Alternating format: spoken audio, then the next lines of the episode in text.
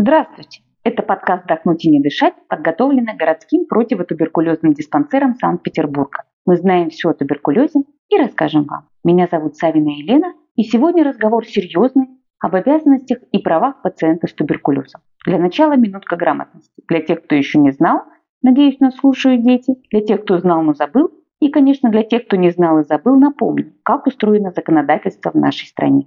Самый главный закон Российской Федерации – Конституция. Он определяет основные права и обязанности всех граждан. Большинство прав гражданин России получает при рождении, а вот обязанностями обрастает взрослее и получает дееспособность. Есть права, конечно, до которых тоже надо дорасти. Например, избирательное право имеет возрастной ценз, но право на охрану здоровья и медицинскую помощь дается с первой секунды жизни. Дальше, по старшинству, идут федеральные законы, которые принимают депутаты Государственной Думы. Федеральные законы должны соответствовать Конституции.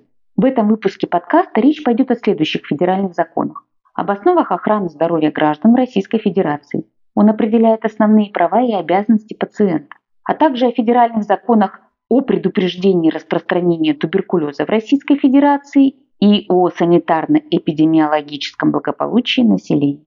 Первый закон гарантирует гражданам, страдающим социально значимыми заболеваниями и гражданам, страдающим заболеваниями, представляющими опасность для окружающих, медицинскую помощь и обеспечение диспансерным наблюдением соответствующих медицинских организаций.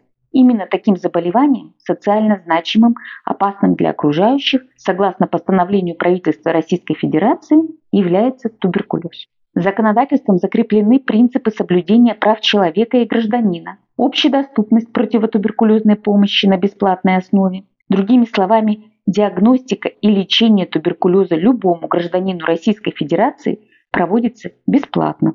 Перейдем к правам пациентов. Речь пойдет о двух категориях граждан, состоящих на диспансерном наблюдении в связи с туберкулезом и госпитализированных на обследование или лечение в противотуберкулезную организацию. Важно понимать, что первая категория включает в себя в том числе и не болеющих, но близко контактировавших с пациентом с туберкулезом так называемых контактных лиц. Чаще всего это члены семьи пациента с туберкулезом, его близкие родственники, а также сослуживцы. Кроме того, сюда же относятся люди, проживающие в одном подъезде или даже доме с пациентом с туберкулезом.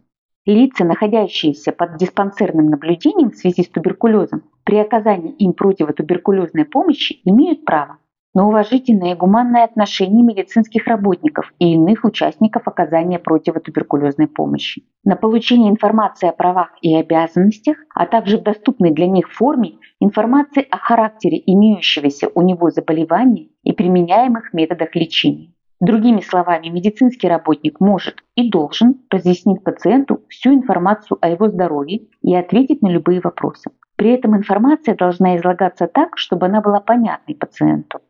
Также вышеуказанные лица имеют право на сохранение врачебной тайны, за исключением сведений, непосредственно связанных с оказанием противотуберкулезной помощи пациенту и проведением противоэпидемических мероприятий. Туберкулез – опасное инфекционное заболевание, передающееся воздушно-капельным путем. Человек, заболевший туберкулезом, представляет опасность для окружающих. В связи с этим вопросы врачебной тайны не в полной мере применяются для таких пациентов. Также лица, находящиеся под диспансерным наблюдением, имеют право на амбулаторное, стационарное и санаторно-курортное лечение в соответствии с медицинскими показаниями. Пациенты, госпитализированные для обследования и лечения медицинские противотуберкулезные организации, имеют право получать у руководителей медицинских противотуберкулезных организаций информацию о лечении, обследовании, встречаться с адвокатами и священнослужителями наедине, исполнять религиозные обряды, если при этом не оказывается вредного воздействия на состояние здоровья, продолжать образование в соответствии с общеобразовательными программами начального, основного и среднего общего образования. Теперь об обязанностях. К их перечню надо отнестись не менее серьезно, чем к перечню прав. Туберкулез – опасное социально значимое заболевание. На диспансерный учет в связи с туберкулезом обязаны стать не только пациенты, у которых выявлен туберкулез, но и контактировавшие с больным лица. Обязанности у разной категории пациентов будут разными. Лица, находящиеся под диспансерным наблюдением в связи с туберкулезом, обязаны проходить по назначению врача обследование и лечение. Лечение туберкулеза по закону должно быть контролируемым, то есть прием любого противотуберкулезного препарата должен осуществляться в присутствии медицинского работника. Это относится как к стационарному лечению, так и к амбулаторному. Поэтому требования врача или медицинской сестры о необходимости ежедневного посещения диспансера или связи по видео для контроля приема противотуберкулезных препаратов является абсолютно законным. Следующая обязанность, о которой мы поговорим, находиться под наблюдением медицинской противотуберкулезной организации и соблюдать периодичность диспансерных приемов, осмотров или консультаций. Пациент с туберкулезом обязан посещать противотуберкулезный диспансер не реже одного раза в 7 дней. Больные, излечившиеся от туберкулеза и контактировавшие с больным туберкулезом лица не реже одного раза в 6 месяцев. Следующая обязанность соблюдать санитарно-эпидемиологические правила и гигиенические нормативы, установленные законодательством. Пациент с туберкулезом должен использовать медицинскую маску, откашливать мокроту в специальный контейнер и так далее.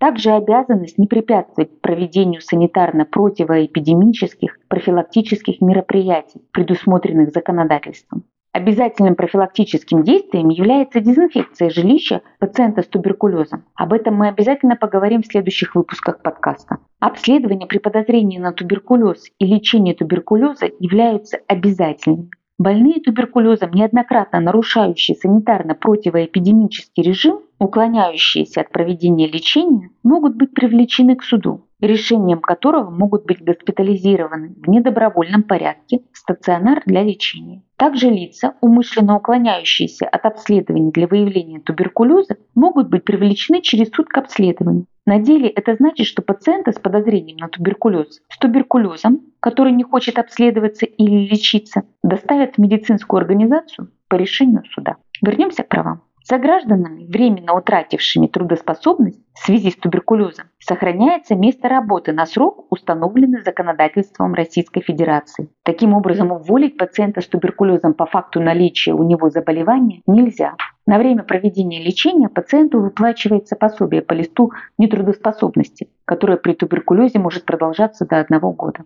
Пациентам с заразными формами туберкулеза предоставляются жилые помещения по договорам социального найма в соответствии с жилищным кодексом Российской Федерации. Если права гражданина при оказании ему противотуберкулезной помощи были нарушены, он может обратиться в соответствующие органы исполнительной власти в области здравоохранения за обжалованием действий и решений медицинских и иных работников, участвовавших в оказании противотуберкулезной помощи. Следующей инстанцией для обжалования является суд. Вред, причиненный жизни или здоровью граждан при оказании противотуберкулезной помощи, возмещается в соответствии с законодательством. Благодарим, что дослушали подкаст до конца.